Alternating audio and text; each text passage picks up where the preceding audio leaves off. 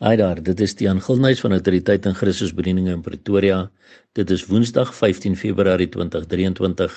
en die teksvers wat die Here op my hart geplaas het om jou te deel vandag kom uit Jesaja 61 vers 1 tot 3 wat lees. Die gees van die Here Here is op my omdat die Here my gesalf het om 'n blye boodskap te bring aan die ootmoediges. Hy het my gestuur om te verbind die gebrokenes van hart, om vir die gevangenes 'n vrylating uit te roep en vir die geboeides opening van die gevangenis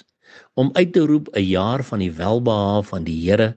en 'n dag van die wraak van ons God om al die treurendes te troos om vir die treurendes in Sion te beskik dat aan hulle gegee word sieraad vir as vreugdeolie vir treurigheid 'n gewaad van lof vir 'n verslae gees sodat hulle genoem kan word terebinte van geregtigheid 'n planting van die Here tot sy verheerliking. En my broer en suster, hierdie is die woorde wat Jesus ook gelees het daar toe hy in Nasaret gesit het en hulle gesê het hierdie woorde is in julle ore vervul want dit het profeties heen gewys na Jesus wat hierdie dinge sou kom doen. Maar ek wil vandag vir jou sê jy moet weet, hierdie is ook op my en jou van toepassing. Want as ek en jy kinders van die Here is wat vervul is met die Heilige Gees, dan is die Gees van die Here Here ook op my en jou omdat die Here ons ook gesalf het om 'n blye boodskap te bring aan die ootmoediges. Wat is die blye boodskap? Die evangelie van die Here Jesus Christus dat almal gered kan word en in die ewigheid by Jesus kan wees. Hy het my en jou ook gestuur om te verbind die gebrokenes van hart, om vir die gevangenes 'n vrylating uit te roep en vir die geboeides opening van die gevangenes deurdat ons saam met mense kan bid om vry te kom van demoniese bindinge in hulle lewens kan opstaan in die autoriteit wat Jesus vir my en jou ook gegee het en om uit te roep dan in sulke mense se lewens 'n jaar van die welbehae van die Here om hulle ook te leer dat die Here dit plesier in hulle, 'n satisfaksie in hulle, 'n welbehae in hulle as hulle gehoorsaam raak aan hom en lewe volgens sy woord. Maar kyk verder en 'n dag van die wraak van ons God, want my broer en my suster ons weet daar kom 'n 7 jaar tydperk waar die wraak van God uitgestort gaan word op hierdie aarde.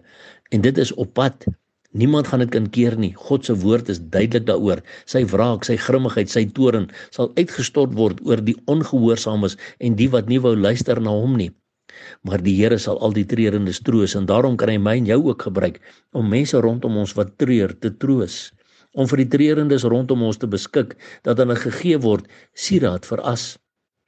Want wanneer ons met hulle die woord van God deel en hulle harte ontwaak vir die waarheid van die woord en hulle ook hulle lewens vir die Here gee, dan kan hulle ook uit die as van hulle lewens opstaan en in die sieraad van God se woord en die wonderlikheid van die heerlikheid van God begin lewe